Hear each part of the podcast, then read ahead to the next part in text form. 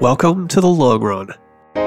This is a podcast for biotech adventurers. I'm your host, Luke Timmerman.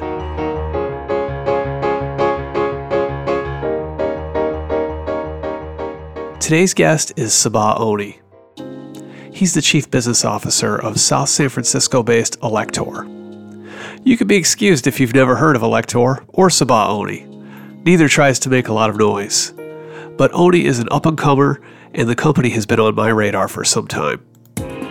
Alector is a serious drug discovery shop working on novel targets for neurodegenerative diseases, including the biggie, Alzheimer's. The targets were identified with genome wide association studies, GWAS, and the team has considerable antibody engineering expertise to go after those targets.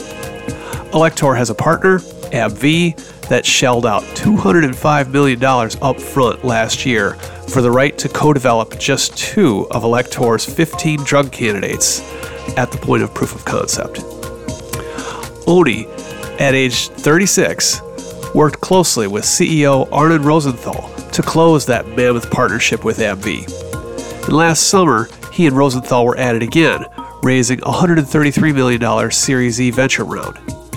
The easy thing to do in this IPO go go year would have been to strike while the iron is hot and go public now, even at the dicey preclinical stage of development. But Alector opted to stay private a while longer so that it could amass a pile of data from early clinical development that may help it stay independent for the long term. In this show, Oney talks about his upbringing in the Mediterranean island nation of Cyprus and immigrating to the US for a scientific education in genomics. Graduating at the time of the financial crisis, you also get a sense for his resilience and hustle.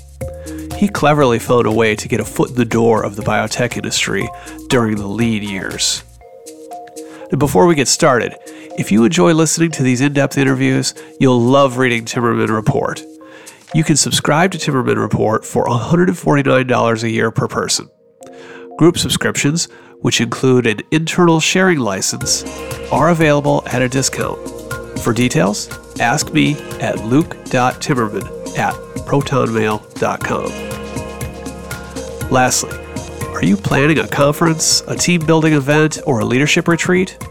I've developed a presentation based on my successful Mount Everest summit expedition. I'm sharing the experience over the coming year through a select number of company talks. These Everest Talks feature gorgeous photos from the world's highest mountain, along with lessons on leadership, teamwork, and what it takes to overcome adversity to achieve the big goals. Interested? Ask me about an Everest Talk at luke.timmerman at protonmail.com. Now join me and Sabah Oney for the long run.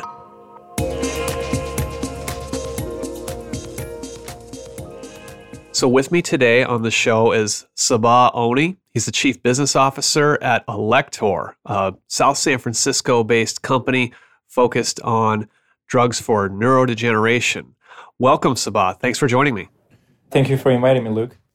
So, as you know, listening to this show, I like to get to know the person um, and their their journey to get to where they are before we dive into the the matters of interest in uh, in current biopharmaceuticals. So, um, Sabah, where, where, are you from originally?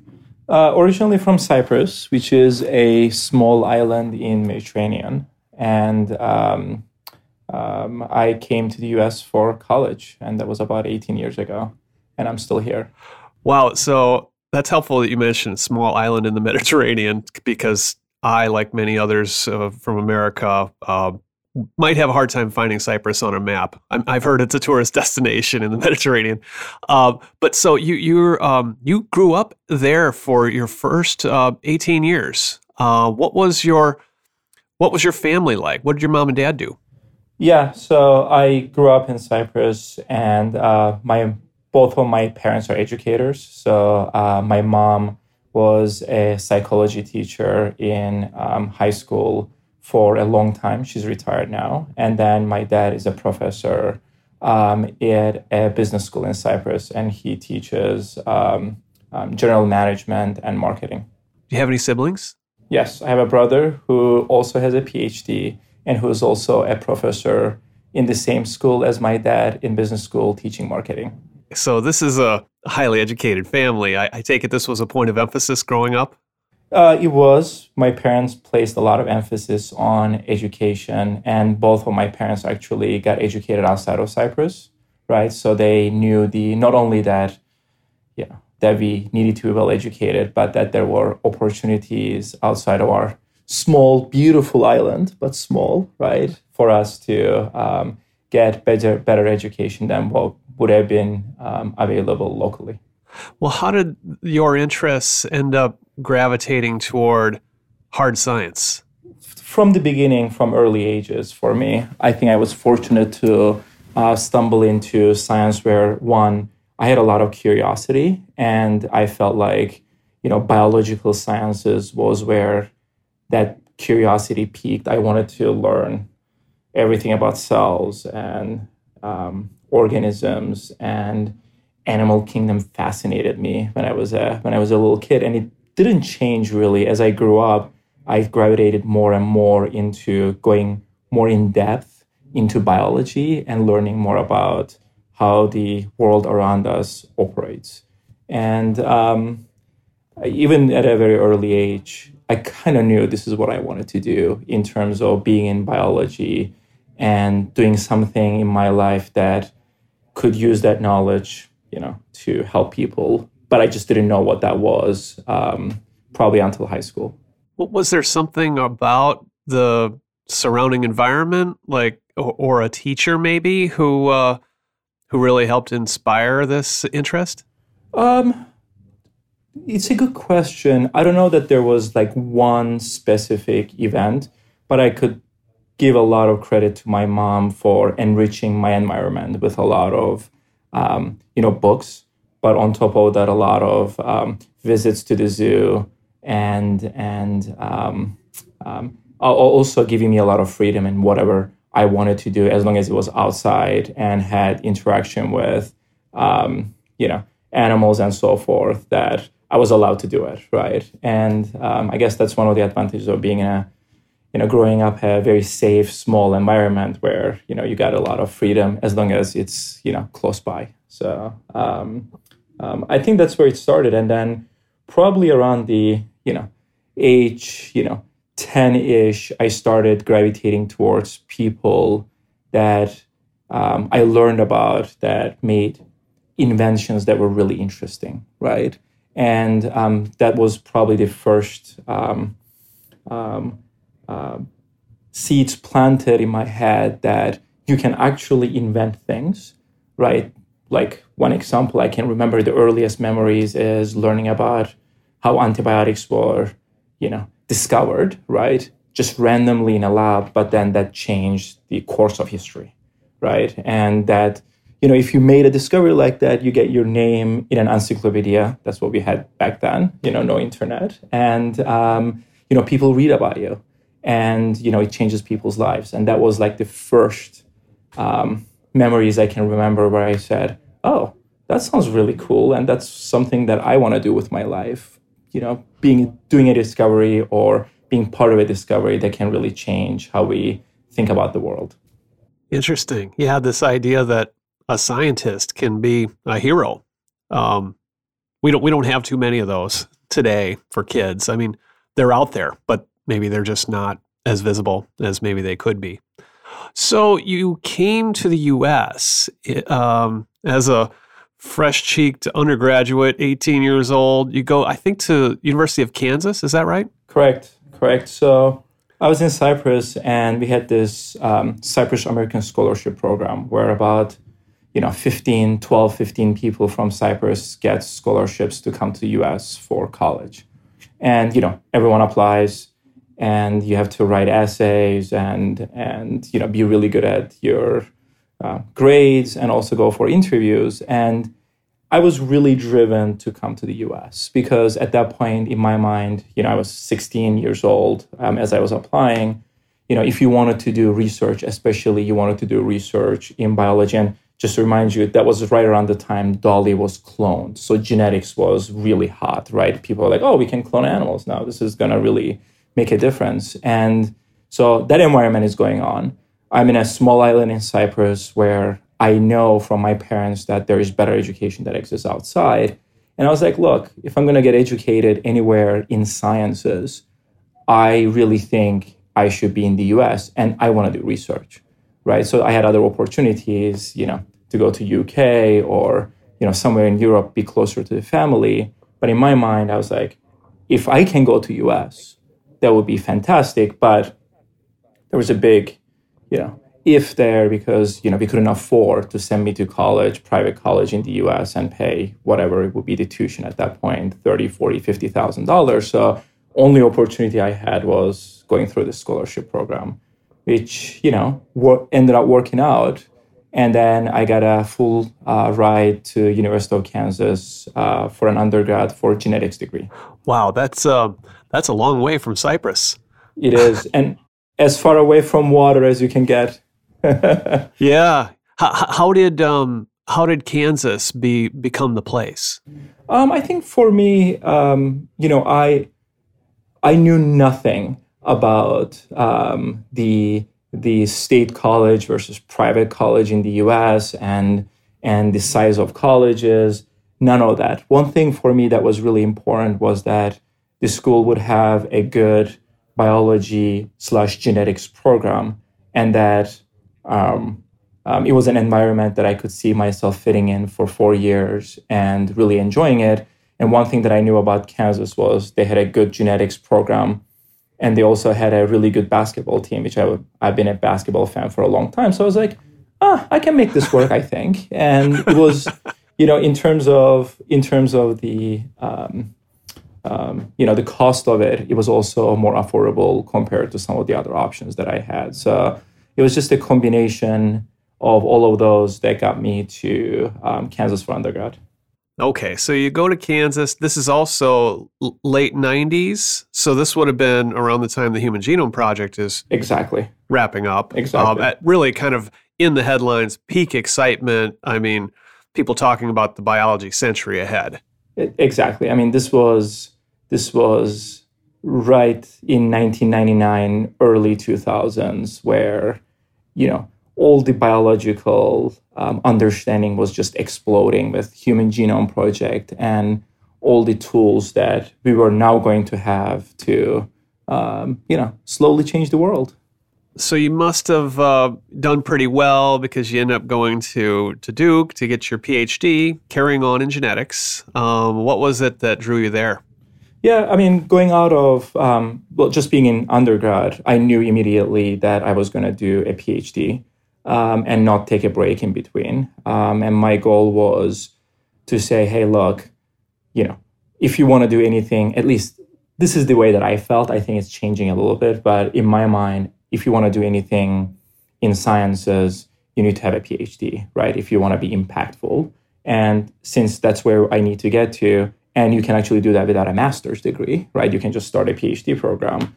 Then I was like, that's what I want to do, right? And um, and at that point, I was a little bit better educated in terms of the U.S. education system and which schools are good. And and when I looked at um, PhD programs, my number one goal was going into a program that actually did translational research, meaning I liked basic research, but my goal was actually taking basic research and translating that to bedside, right? And saying, hey, what do we know that can turn into a drug or a diagnostic or a medical device, whatever it could be?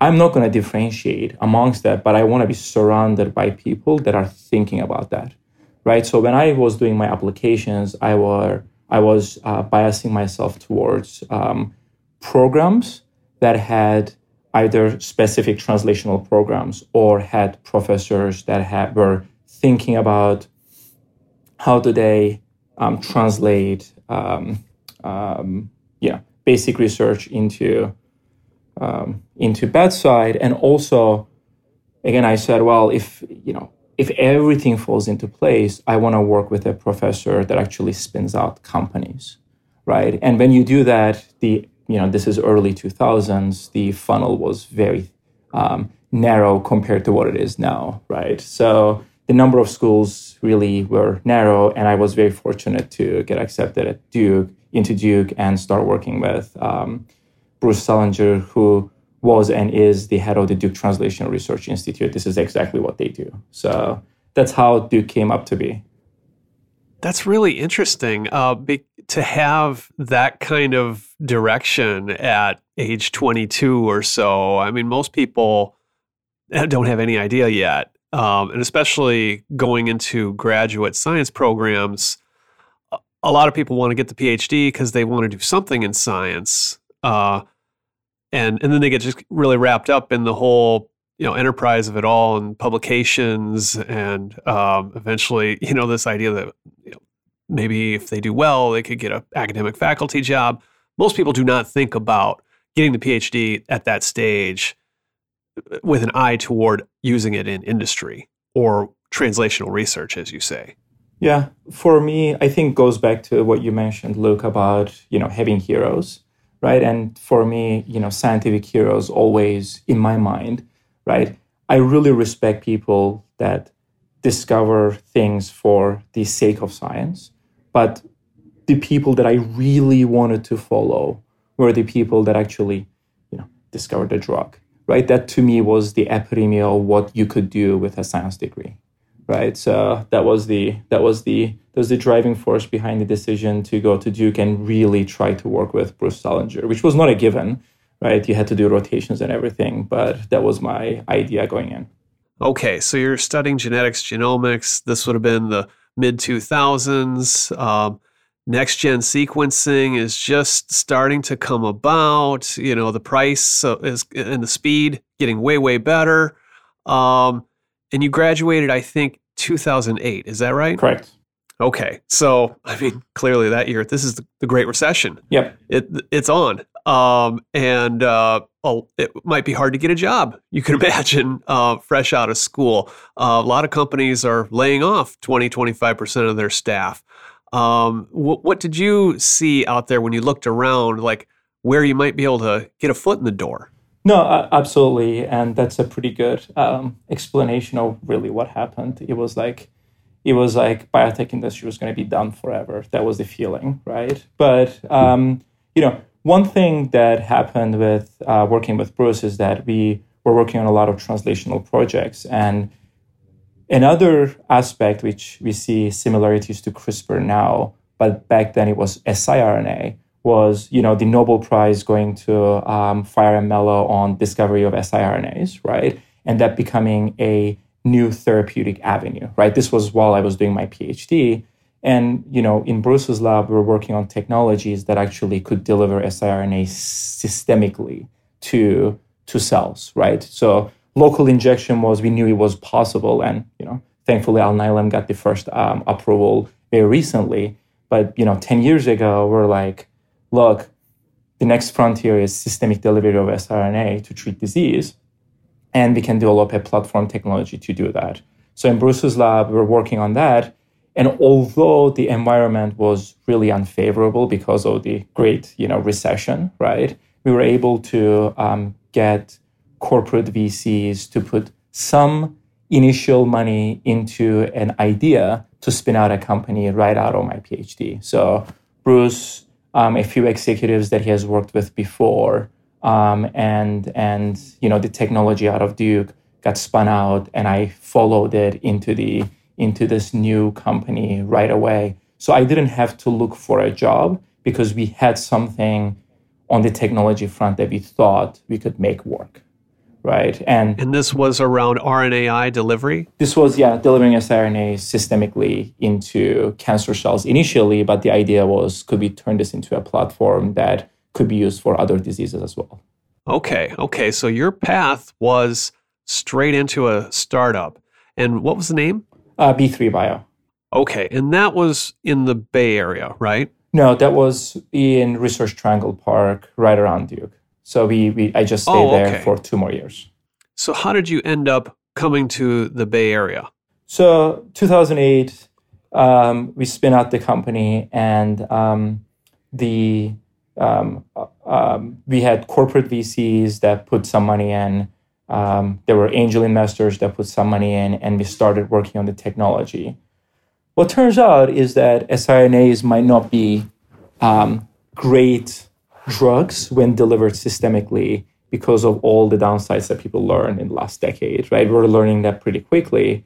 And a year and a half into the into the process, it was pretty obvious that this platform was not going to mature within the time frame that we needed to mature. And again, fundraising was still really hard at that point, right? This is 2009 going into 2010 where the capital markets were still pretty tight. And in my mind, I was like, well, I could go try to get another scientist position at another company and see what happens there. But that's not where my heart is. My heart is developing therapeutics. I learned how hard it is to actually start a company and fundraise. And one of the, I felt that one of the weaknesses that I needed to work on was learning to be better at fundraising, learning to better tell a story. You know, science is great, but you got to be able to tell that story to a wide audience to be able to have the resources to continue to do what you love doing. Right. So at that point, I was like, well, I'm 27, right? There are many opportunities in front of me, but one of them is I can try to go to business school, right? And I was like, well, you know, I'm going to apply to two business schools. If I get in, I'll go. And if I don't, then I'm going to look for another job opportunity and see if I can stay on track with what my goal is. Um, and then um, I ended up getting into Stanford uh, for business school and um, jumped on the opportunity and moved to West Coast. Now, at that point, at the small company, you're sort of in sort of the the classic postdoc kind of position. Were you still uh, working at the bench? Yeah, absolutely. Um, yep, working in the bench. Uh, uh-huh. Yeah. Okay. Okay. So you go to Stanford now to MBA school to um, to learn about the whole other side of, of the biotech business. Yep. What did you learn there? Well, what I learned is that you know most people that want to do biotech actually go to business schools on East Coast. Um, so you know, um, and and that was um, you know a good um, learning experience just going in and not being surrounded by biotech people Whereas, you know, all of my career, I was just surrounded by PhDs, academics, people that were really ingrained in science. And then now I'm in an environment that's completely different, right? Where people are really focused on technology. Um, we're in the middle of Silicon Valley at a university that is known to um, spin out, um, you know, these uh, founders, the entrepreneurs that um, end up finding you know the Googles of the world, right? So it was a it was a really um, um, interesting um, environment to step in and allowed me to actually distance myself a little bit from what I knew, right, which was only biotech, and open up and look around into all the other opportunities that were there, including you know technology, but also the overlap of technology with biotech and how I could uh, be useful there. Yeah, so it's uh, it's a little bit of that classic fish out of water experience. I mean, you're the biology guy in these classes, learning about finance, and with people that kind of see themselves as maybe the starting the next Airbnb or something like that. But you end up going to uh, an, int- you know, you you stayed focused. You didn't. Uh, hear the siren song of tech.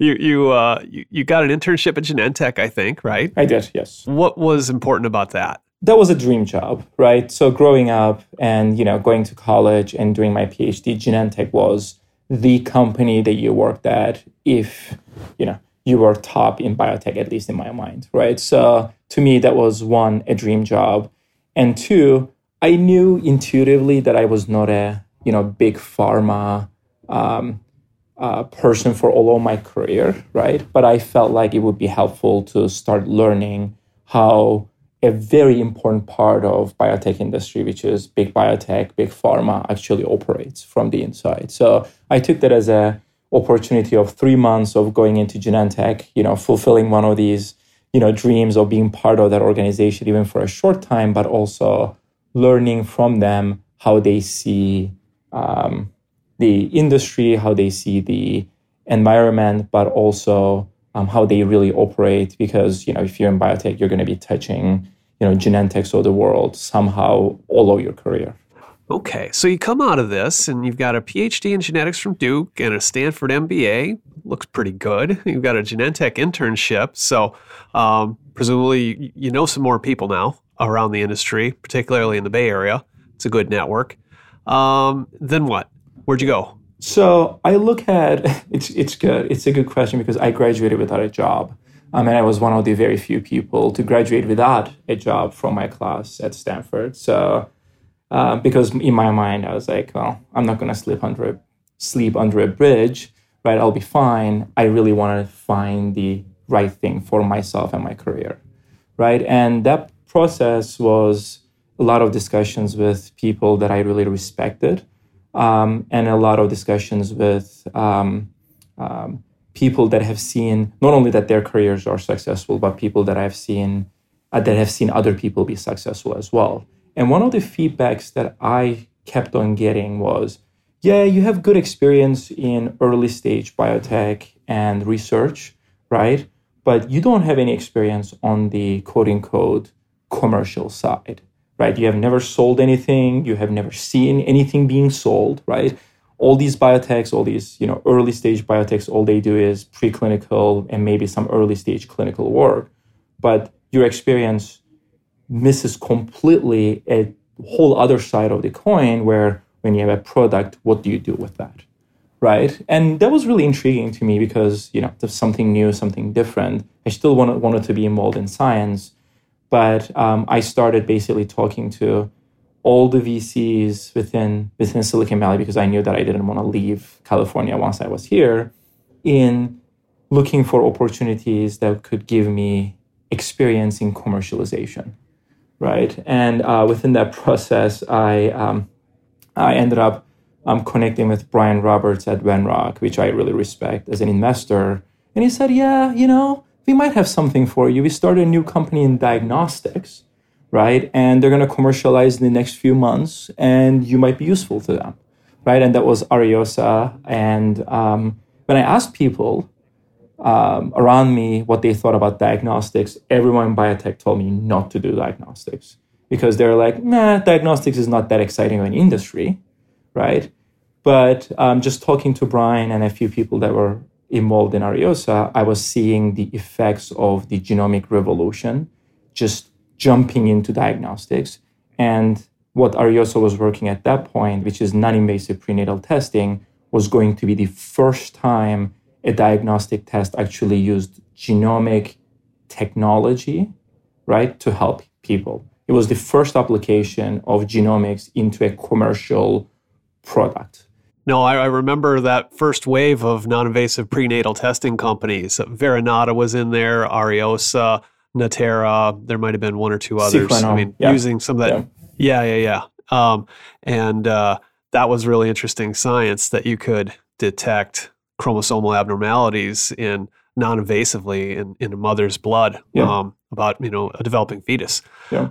So some some young people are probably listening to this, and you're saying you got an inter you were able to meet with Bryan Roberts of Venrock, like this guy on the Midas list. How did you go about building this kind of network? Did you just get go from one introduction to the next? Um, th- that has been my mode of operation, right? And the one of the best advice I ever gotten in my life is about being surrounded by great mentors and people that you can learn from. So I have been cultivating um, mentors. Anyone that would actually be my mentor, no discrimination. I would just cultivate them. So I got introduced to Bryan through one of my mentors um, coming out of Stanford because uh, we had a mentorship program at Stanford. I met this uh, person, incredible biotech CEO in Silicon Valley that was very well connected. And I developed a relationship with him the whole two years I was in business school. I met with him once a month. I emailed him, I called him, was very persistent. And coming out, you know, he, he developed, I think, a certain level of um, affinity towards my career to say, hey, I want to help this guy be successful. So once I was looking for um, connections, um, I was able to tap into him and a few other people like him to introduce me to their connections. But you know, the key thing there is they're not going to make the intro if they don't believe in you, or if they don't believe that that intro can benefit both sides, right? Both Bryan Roberts and me, right? And so um, that was probably the most amount of work that went into getting those intros. wasn't just saying, "Hey, person X, can you introduce me to person Y?" Right? It was more about saying, "Hey, um, I think there is a great fit here, and I would love to talk to this person because of these reasons." And one, you know, I think they can help me. But two, I think I could be helpful to them because of, you know, they have like 40 portfolio companies and I'm sure one of them is looking for someone like me. That's interesting that you you put, you consciously put in the time and effort on your networking as part of your schooling, maybe an extracurricular aspect of it. Absolutely. But I, I like I like how you describe that because yeah, I can imagine your your CEO friend um, if I were him, I wouldn't just go around introducing people to Bryan Roberts willy nilly, because that ended that ends up reflecting poorly on the CEO if if you're wasting your friend Bryan's time. Um, so I- interesting. So you, you, go to Ariosa. Um, this company has some success. It gets acquired eventually by Roche, and now you're um, you're a free agent again. Um, what what was happening at that time?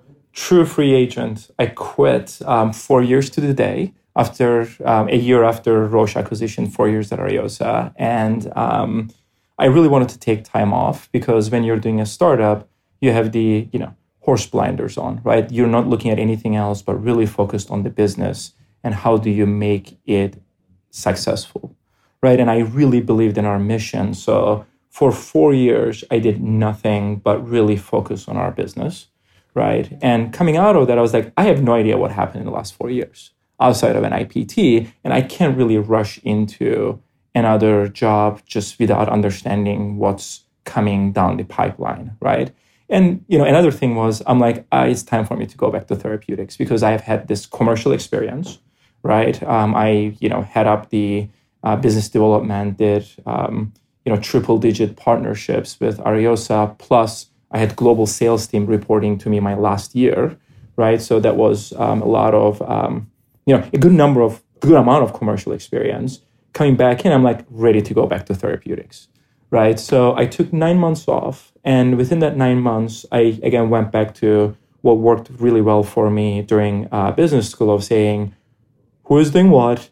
Can i get introductions? I'm going to talk to everyone that moves in biotech and um, everyone that is actually really focused on therapeutics and not only just therapeutics but platform technologies. Because again going back to 2015 um, um, 2016 you know you're seeing companies like juno and kite. You know that's immuno-oncology but the one thing that's really exciting about them is their platform technologies. If it works it will expand. It will become something you know really meaningful. And to in my mind i was like that's where I want to spend next, you know, level of my energy um, as my next step, right? So I took nine months to talk to anyone that would talk to me. Um, again, cultivated the relationships. You know, it wasn't as easy to switch from diagnostics to therapeutics because there's still that, I think, uh, mindset shift that needs to happen.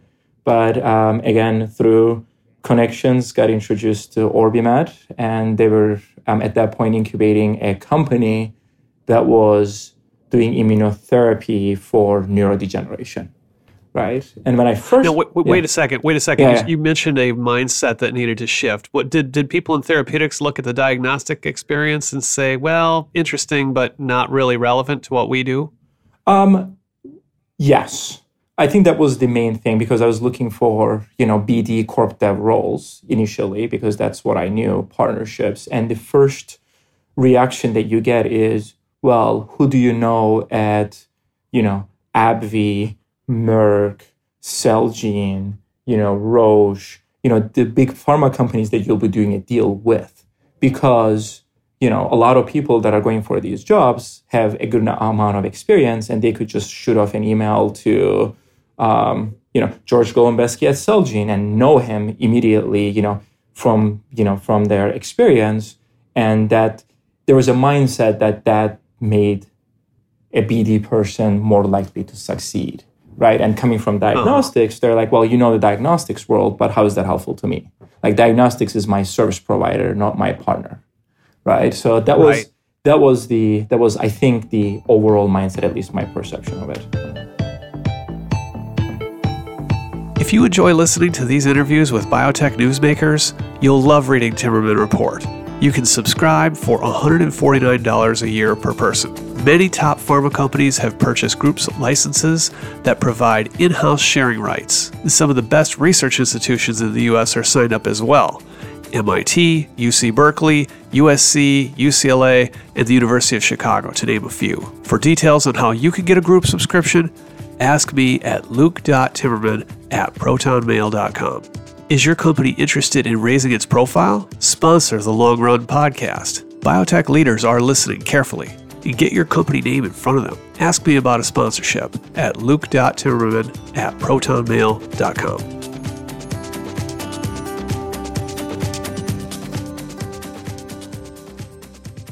But you went into OrbiMed and they introduced you to this company, um, Ar- Arnon Rosenthal, uh, founder of Alector. What was that uh, first meeting like? Well, at that point, maybe I'll, I'll, paint the picture a little bit. So, Alector was about 10 people. Um, it was in a uh, biotech incubator in San Francisco called QB3. And um, they were doing research on something that not, not I had no background in, I knew nothing about, but also there were very few papers that I could actually read and educate myself on. So I went in and met with Arnon blindly. And when he first explained the role of immune system in neurodegeneration, my first gut instinct was, hmm, I don't know if this is true or if this is going to work, being very honest, right? So to me, I was like, that just seems too out there, right? And, um, but I was intrigued, I was intrigued because again, going back to what I was thinking about platform technologies, in my mind, I was like, well, yes, this seems really far off. But if there is a hope that this could work, then this could be huge. Okay, now now for those for those not familiar, what was the conceptual outline of the story that he was telling about the role of the immune system in neurodegeneration? The concept was that um, there are a lot of parallel pathologies in neurodegeneration, and we all got to learn about them in the last, you know, decade. You know, A beta. This is a toxic protein that seems to have a role in killing neurons, which leads to neurodegeneration. There is tau, which is another toxic protein that seems to um, come up in again, especially in Alzheimer's disease, that kills neurons. But then there is there are also other pathologies like synapses, which are the connections between nerve cells not being functional. In neurodegeneration, you lose about 50% of those connections, and we still don't know why. And then on top of that, there is a lack of nerve growth factors that are happening at the same time. These are parallel pathologies are happening all at the same time. And what Arnon was telling me at that point is we now know why it's the immune system. Your immune system is supposed to take care of all these pathological proteins, take care of the synapses, and provide growth factors to your neurons. And your immune system is quieting down as you age. It's actually losing its ability to deal with all these pathologies at the same time. That's why the pathology develops. And if you want to address all of these parallel pathologies at the same time, you actually have to activate the immune system right? That was his theory, right? And, you know, my, my initial reaction was I was like, I've never heard of that before, right? That immune system actually does all these things in the brain, right? But I met continuously with him for two weeks, right? And, you know, Arnon is an incredible scientist. He's very credible. Um, and you look into what he has accomplished in his career, it's, it's impressive, but also who he surrounded himself with, both in the company and on the investing side just started you know forming the story where i was like wow this could actually be the next wave of platform technologies and and you know once i got deeper into the science i saw the glimmers of scientific data that was becoming more obvious by the day. And then at that point, I was like, I got to do this. Now, Arnon, for, for those not familiar, he uh, has long track record at Genentech and then at Rinat Neuroscience. Yeah. Um, long history and network of people that know antibody drugs inside out. Yeah. um, and a very kind of, I mean, the times that I've spoken to him, a very focused, disciplined, no nonsense kind of guy. Correct. like he, he, show me the facts. Yep. Um, and uh, so this is still, as you say, very early and speculative, but it started becoming more interesting as you looked at it for a couple weeks.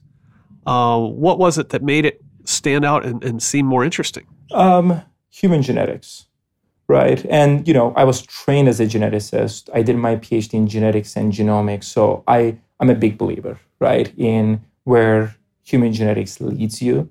And this was right around the time the first papers in human genetics of you know Alzheimer's disease first because it's the largest patient population that people have done studies on, but it has you know developed since then. But first studies on real human genetics of um, Alzheimer's disease started coming out in around 2013, right? 2014. We knew about ApoE before that because that's that's a huge effect size, right? But the real that the the genes that's behind it started becoming more obvious around 2013, 2014. And what Arnon was able to convey to me and others was that this is a treasure trove, right? Where we have now incredible number of targets, right, that are directing us directly to immune system's role in neurodegeneration. And we need to listen to what human genetics is telling us. And I think one piece of information that really flipped it for me was um, one of the targets that we have now, which is TREM2, right? And seeing the dose dependent effect of TREM2 on neurodegeneration for me was when the light bulb went on, right? And I'm happy to go more into that, but that was, I, I can remember that moment as saying, wow, I, th- there's a lot of evidence here that this molecule is involved. And once I started unraveling, once that, that, that basically unraveled the whole mechanism for me as we understood back then, which is turns out to be even strongly pointed by human genetics now, years later, when we have even more data. So th- that's one example, one target that has progressed over the years. But at this point, 20, uh, what, 13, 14? Uh, this was 20, this conversation? This was 2016. Yeah. Okay, okay, 2016. So more recent. Um, but even then, the the genome wide associated studies, the GWAS, was pumping out more and more data. Um, I, I, think you guys, one item that I've seen you display on a slide, and you've told me in previous interviews, 20 of the top 24 genes known to elevate Alzheimer's risk have something to do with controlling microglia cells. Correct. The, the, these are innate immune system cells. This job is to, as you said earlier, uh, kind of clean up some of that cellular debris, the plaque, the amyloid plaques, the tau tangles, but also help uh, keep those synapses intact and, and usher along those nerve growth factors that you need. Um, so, um, wow, 20 of the top 24 genes involved in a certain cell type uh, makes you think maybe uh, maybe you can make antibodies against some of these you know downstream protein products. Um, correct, and and our immediate thoughts, and you know, Arnon and his scientific team gets a lot of credit on starting on this road before others did. Right, was to say we can use antibodies to these levers on the on microglial cells to basically um, activate them at the right time at the right place to you know empower the immune system to go after these um, par- par- parallel pathologies. And as you said it's just unbelievable you know how much the science has progressed in the last decade in neurodegeneration but especially in the last five years with these huge genome-wide association studies with hundreds of thousands of patients right and you know the most recent one coming out early 2018 from uh, from the UK, where it was 500,000 patients, um, uh, people, 500,000 people, and you had all the phenotype, you had all the uh, background information on these people on top of the um, genetic information that um, allowed us to really start to put this picture together. And again, you know, we say this and people are just um, dumbfounded sometimes that 20 of the top 24 risk genes for Alzheimer's are actually related to microglia and they control microglial function. Now, your scientific friends might be hearing this and think, um, okay, but this is all kind of uh, frontier talk. Um, you know, nobody's got drugs that work on any of these mechanisms. These are all novel targets, so to speak. Um, and um, a whole host of objections I can imagine come up. Like, for one, I mean, delivering antibodies into the brain, you got to cross the blood brain barrier. Sure. The signals are often kind of weak with how these genes are expressed and, and, and where. Um, but that's that's the job of the company, right? Correct. You you come on board. This I guess it was 2016. Yep, is that right? 2016. Yep. And what was your role at the time? I came on as um, uh, BD, right? And my role was um, figure out the best next steps in strategy in terms of business development and fundraising for Alector to move forward, right? But in terms of um, the company, right, it was one of those um, very fortunate um, times where I was the only business person at Alector, and my role was so ambiguous that I could actually turn it into what I thought would be the best outcome for the for Alector. And you know, I had a I developed a really good relationship with Arnon early on as well, where he gave me a lot of responsibility. And basically, we said, we know what we have in terms of science. We have been working on it internally for three years, right? And how can we actually turn this into a company that um, can be independent um, continue to do innovative science and continue to push these drugs forward um, on our own, right? And uh, what are the steps that we need to do to get there? And um, and you guys had this shared vision that you want to build an independent company for the long haul. Now, I should probably ask Arnon this question: why that was so important to him? Yeah. Um, I, I think I have some ideas. I, I know read some of the Rinat story. It got acquired by Pfizer, yeah. and a lot of people weren't too happy about the way that that all ha- played out at Pfizer. Um, so, I mean, but this was very important to him, and, and you too. That um, that you guys be able to carry this through more than just say phase one development. It, incredibly important. And you know, if you talk to you know, you should talk to Arnon separately. But one of the things that when he looks back is that the drugs that he has developed, right? So Arnon has one drug that's approved and two drugs that are going to be approved this year, right? He he feels that those drugs would have been approved uh, five years earlier if he was if he was still in charge of them, right? So the inefficiency of development once this is put into a giant machine like Pfizer was one thing that really bothered him. And to him, it's more about legacy than anything else. Like, can I develop drugs to cure diseases, right? So to him, anything that gets in the way of that and slows it down, whatever it might be at a big, you know, large pharma company, is inefficient and shouldn't be done, right? And to me, I've seen the process with, you know, with Roche, and and we both felt that having the um, having a independent biotech company that the sole mission is to push um, these drugs forward as efficiently as possible with minimum interference from other you know functions would be would would have a better chance of actually getting these drugs approved. So that was our shared vision. Yeah when you started i mean the company had already been backed by orbimed and polaris a couple of well-known venture funds. yeah um, and you and Arnon are thinking about, okay, how can we finance this thing and get the kind of partnerships in place yep. to ensure long-term independence? Yep. Uh, that, that, that's basically the, the driving concept, Correct. right?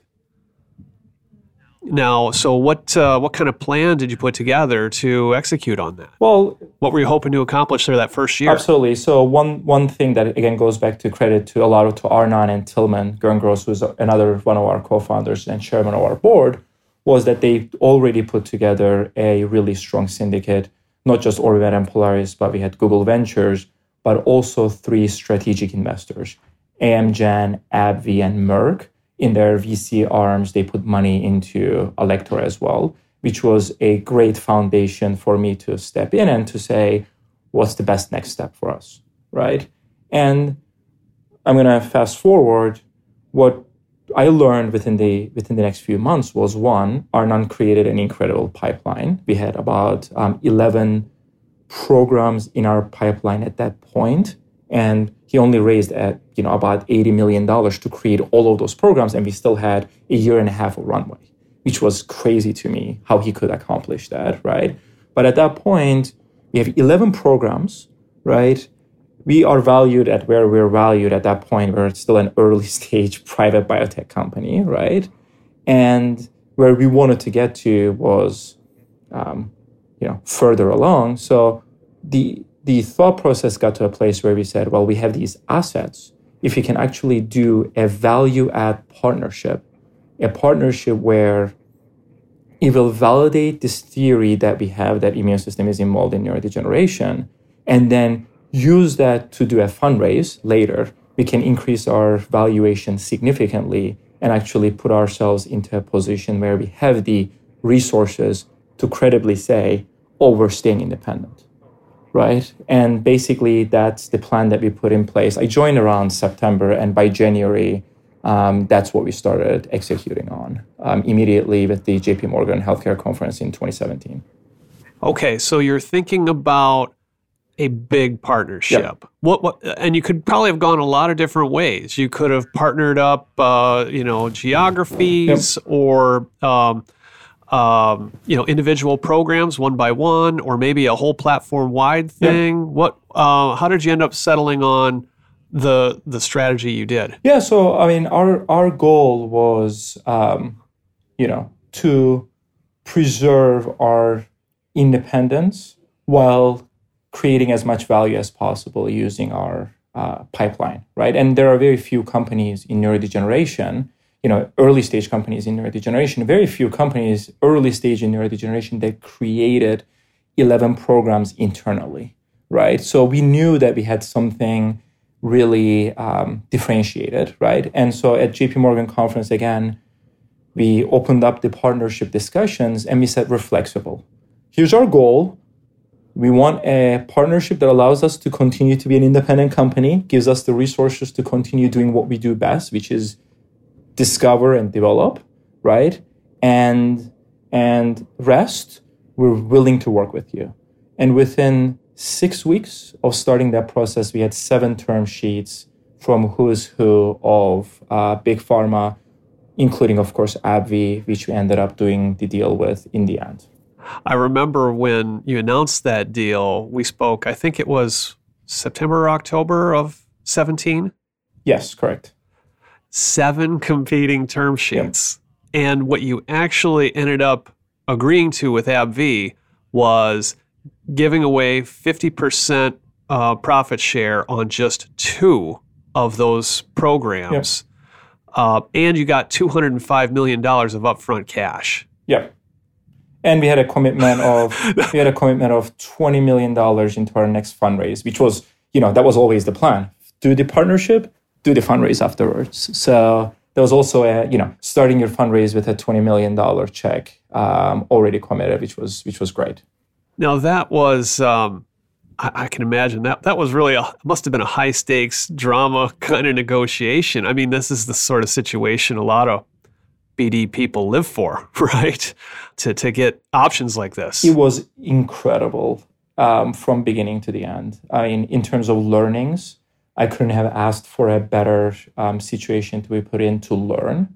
And um, um, also, I think, as you said, it was um, um, there was a lot of activity. Um, so there was not a single, you know, dull moment while we went through this process of, you know, figuring out what the structure is and then trying to uh, push for what's best for Alector while understanding that we had to think about the outcome for the for for our partner as well because we wanted to put together a partnership where we never looked at the agreement ever again right? Because it just worked. So there's a lot of moving parts yeah. Why do you think there was so much intense interest from partners? Um, one the main thing was that we were bringing something into neurodegeneration right? That have been missing for the last five to 10 years, right? And I have all the respect in the world for a lot of people that are still working on A beta and, and to some degree tau um, and a few other um, well established um, targets. But how many more failures do we need before we say we need something new, right? And so I think this was the first time, right, that these pharma companies were seeing a credible scientific theory backed by data, right? Human genetics, preclinical, backed by very credible drug developers like Arnon, right? That was completely separated from what everyone has been doing in neurodegeneration for the last decade, right? And I don't want to I don't want to go too much into that, but there are 26 programs against A beta in clinical trials. We have seen 20 plus of them fail, right? And we still continue to push forward with this. Tau has now 11 programs going after it. And this was an opportunity for Big Pharma to say if we look beyond A beta and Tau, right, what's next? Yeah, pharma at this time was getting a lot of heat for putting all its eggs in the A beta basket. Um, and I think one of the things I've learned from speaking with you guys is that actually pharma is showing more interest in some of these other alternative pathways um, and uh, maybe just not talking about them as much. Absolutely. Um, and, and, and, so, so you guys, I mean, fast forward now, um, you got this huge deal with AbbVie. You got plenty of money. You're hiring people, advancing on in parallel, uh, uh, nominating some lead programs. You mentioned TREM2. Um, I think um, Siglec three is another one. Um, and uh, but uh, your other program is it prostaglandin uh, pro- for frontotemporal dementia? Yeah, progranulin for frontotemporal dementia. Now, through this year, so after you do the AbbVie deal, uh, you continue uh, with your preclinical development work, um, in vivo studies in mice, in rats, in non-human primates. Yep. Uh, this is you're proceeding in a stepwise, methodical, rigorous fashion. Yep to to do what you need to do to to take these into the clinic. Yeah. Um, you do another fundraising, 133 million in a Series E, I think Correct. it is.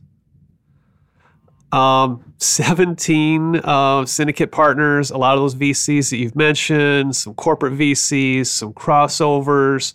Um, I, I, can imagine, you know, some conversations may have been had about whether you want to go public. I can imagine a lot of company, a lot of investors might be interested in such a thing.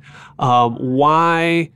How did you think about that decision to stay private for the time being? Yeah, I think the um, the thought process was us for us was, um, you know, it's less about what everyone else is doing, and it's more about when do we think it's the right time for Alector, and when is Alector ready to um, you know take the next step in its evolution right? And our thought process was look we are moving really fast um, um, you know forward as a company. We're really focused on as you said luke stepwise fashion of saying we understand that we're doing something completely new right? And we got to get this to the clinic to see if it actually works. Because as good as the data is in vivo, right, and as good as the data is in new, you know, non-human primates, those are not people that are suffering from Alzheimer's disease. And our goal is to actually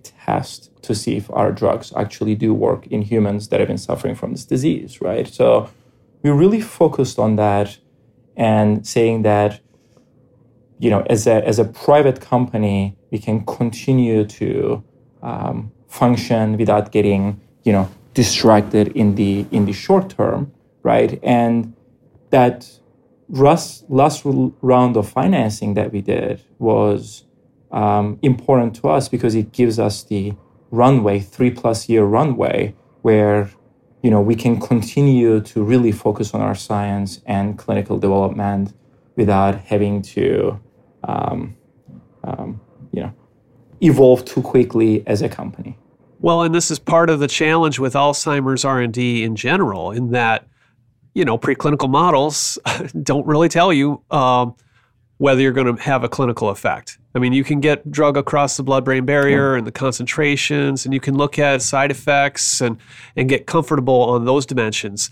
But um, until until you get in the clinic and start looking at you know the actual biomarkers and endpoints and, and the, that stuff is shifting yeah. Um, you just don't know um, to some degree correct but what we have learned in the last few years is that we can actually develop um, pretty strong biomarkers because all our targets are coming from genetics that could inform us uh, reasonably well even before humans right and i think that's that was one of the uh, big reasons why so many investors decided to come in and invest at Alector. And again, look, it's not a cheap investment, right? This is now a very different company than we were before, but they decided to come in and be part of our journey because they are seeing these results that are what we believe will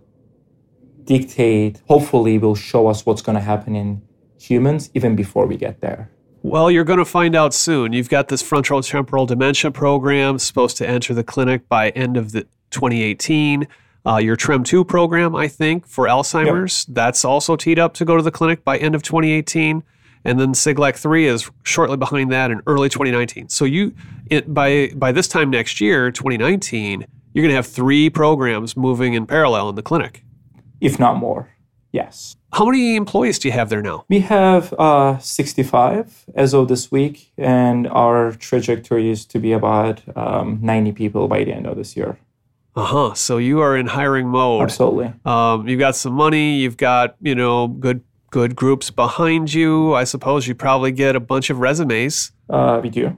uh, but well, we're what, always we're we're always we're always looking for exceptional people. Always any particular challenges that jump out at you as the you know the head business development uh, guy at, at this point at this stage of your company's evolution is it just growing and maintaining that kind of culture that you had that attracted you in the first place? Um, that's that's part of it right? And um, um, we are trying to be very careful on how to how we build the company.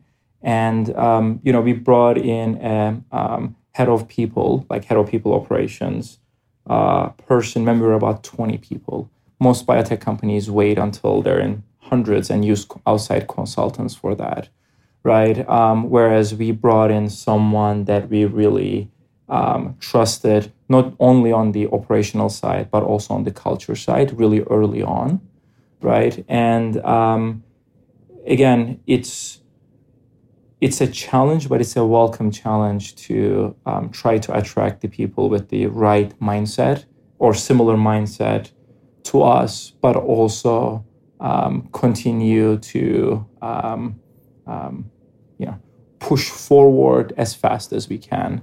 Um, and yeah, being in South San Francisco um, and being in you know one of the hottest times for biotech, there's definitely a lot of competition for talent but I think because of the because of the people who we have here now and the innovative approach that we have, which is different, differentiated from most others, we have been uh, fortunate to get some really exceptional people here.